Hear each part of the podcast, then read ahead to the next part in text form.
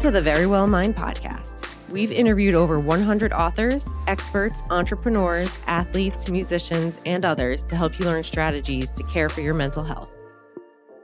This episode is hosted by psychotherapist and best-selling author Amy Morin. Now let's get into the episode.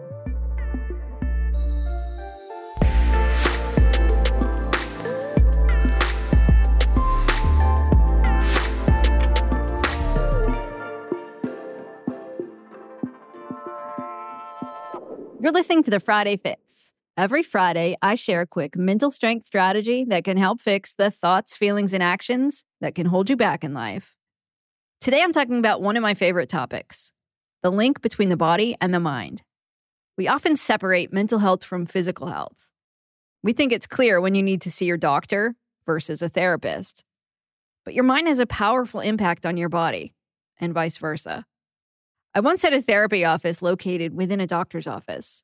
We had primary care doctors and an urgent care in the same building as therapists. This seemed to be really helpful for a lot of people who might otherwise be concerned about the stigma of therapy. It helped me work with the doctors to address mental health issues that might contribute to someone's physical health, and vice versa. For example, if someone had diabetes, but they were also battling depression, it might be difficult for them to remember when to take their medication or to eat on a regular schedule. So the doctor and I could work together with the person on addressing their physical health and their mental health at the same time. The fact that it's important to take care of your body isn't really debated these days. It's widely recognized that physical activity is also good for your mental health. But today I'm going to share some fascinating ways you can use your mind to heal your body. Here are seven science backed ways to use your mind to unleash the potential within your body. Number one, laugh so that you can reduce your risk of heart disease. When it comes to improving heart health, most people know that you should exercise and eat a healthy diet, but laughing reduces your risk too. Research shows laughter decreases stress hormones, increases good cholesterol, and reduces artery inflammation. So it might be true what they say that laughter really is the best medicine. It has positive effects that last for a full 24 hours. So give yourself permission to go to a comedy club, watch some funny movies, and laugh with your friends. And remind yourself you're improving your heart health. Number two, write in a gratitude journal to cure your insomnia. I've talked about the benefits of gratitude on the show before, and we've discussed gratitude rituals and how being thankful for people not just material things, can be really good for your well being. Well, several studies have found that writing in a gratitude journal right before you go to bed improves your sleep.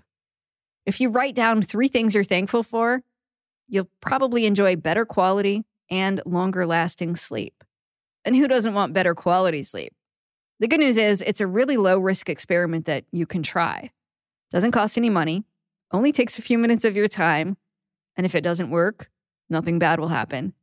It won't make your sleep worse, and there's a good chance it could make it a lot better. So why not give it a shot for a week or two just to see what happens? Number three, expect your treatment to work, and you'll probably make it more effective. The placebo effect is real. Whether you are having physical therapy for a shoulder injury or you're taking a medication that's supposed to lower your blood pressure, if you believe that that treatment is going to work, you'll increase your chances that it actually will. There are countless studies that show that the placebo effect influences the effectiveness of all kinds of treatments. Like if you usually feel better from the treatment that you get from a doctor, you actually might start to feel better as soon as you arrive in the doctor's office. Like if a chiropractor relieves your back pain every time you visit, after just a couple of appointments, research shows as soon as you walk in the chiropractor's office, your back might start to feel better, even before you get treatment because your brain associates the doctor's office with relief. In studies about the placebo effect, researchers often give one group the actual medication and the other group a sugar pill, but the subjects don't know which pill that they're getting.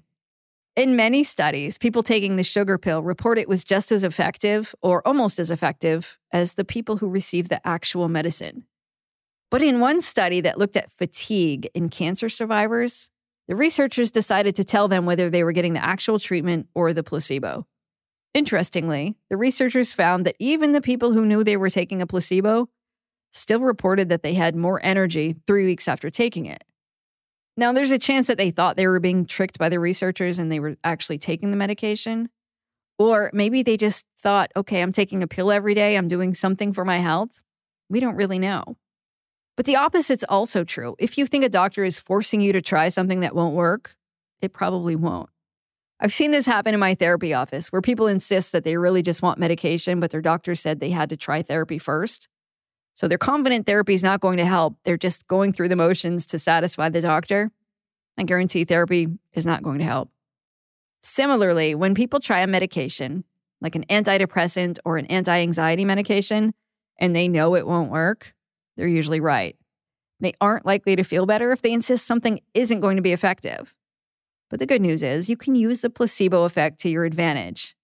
Before you undergo any kind of treatment, think about all the reasons why that treatment is likely to help you.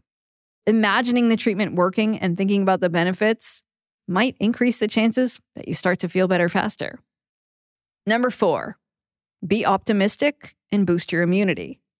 When it comes to boosting immunity, people are often really quick to reach for supplements or even orange juice.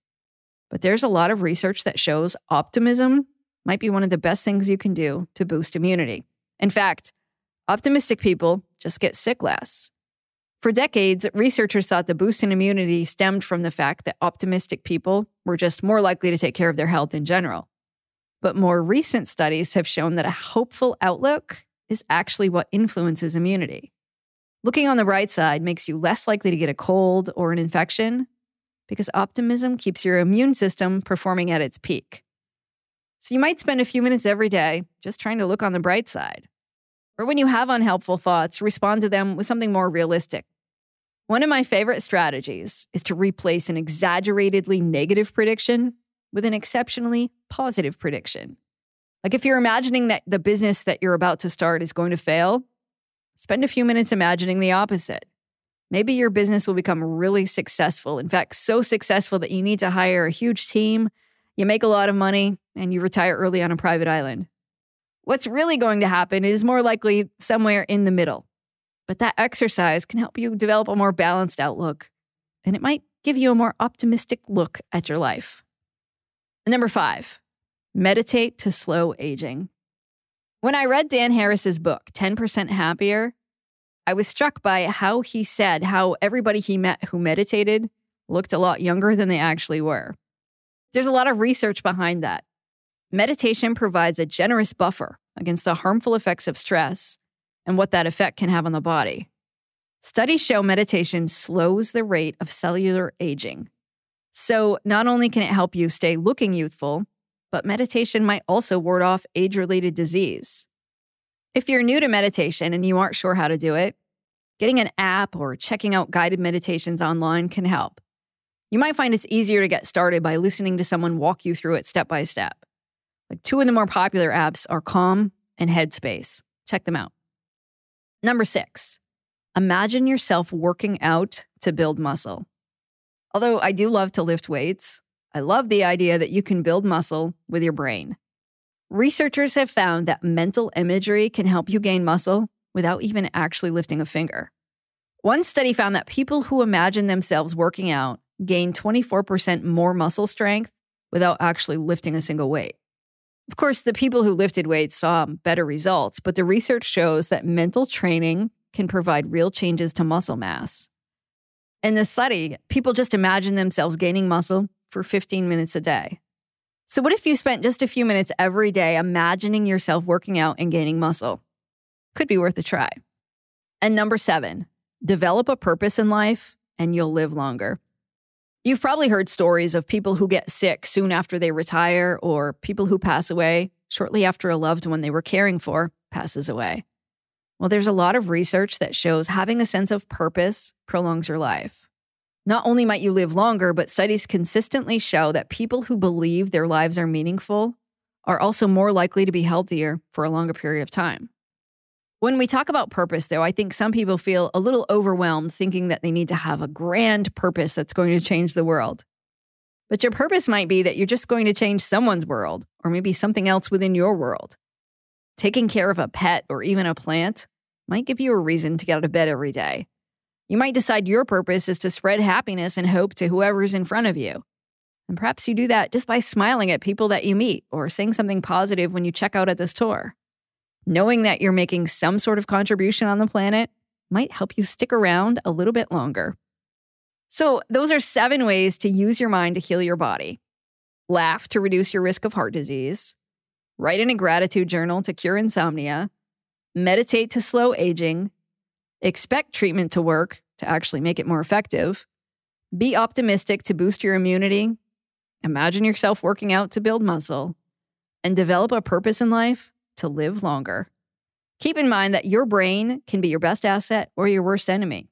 If you learn how to train your brain, you can help your body perform at its peak.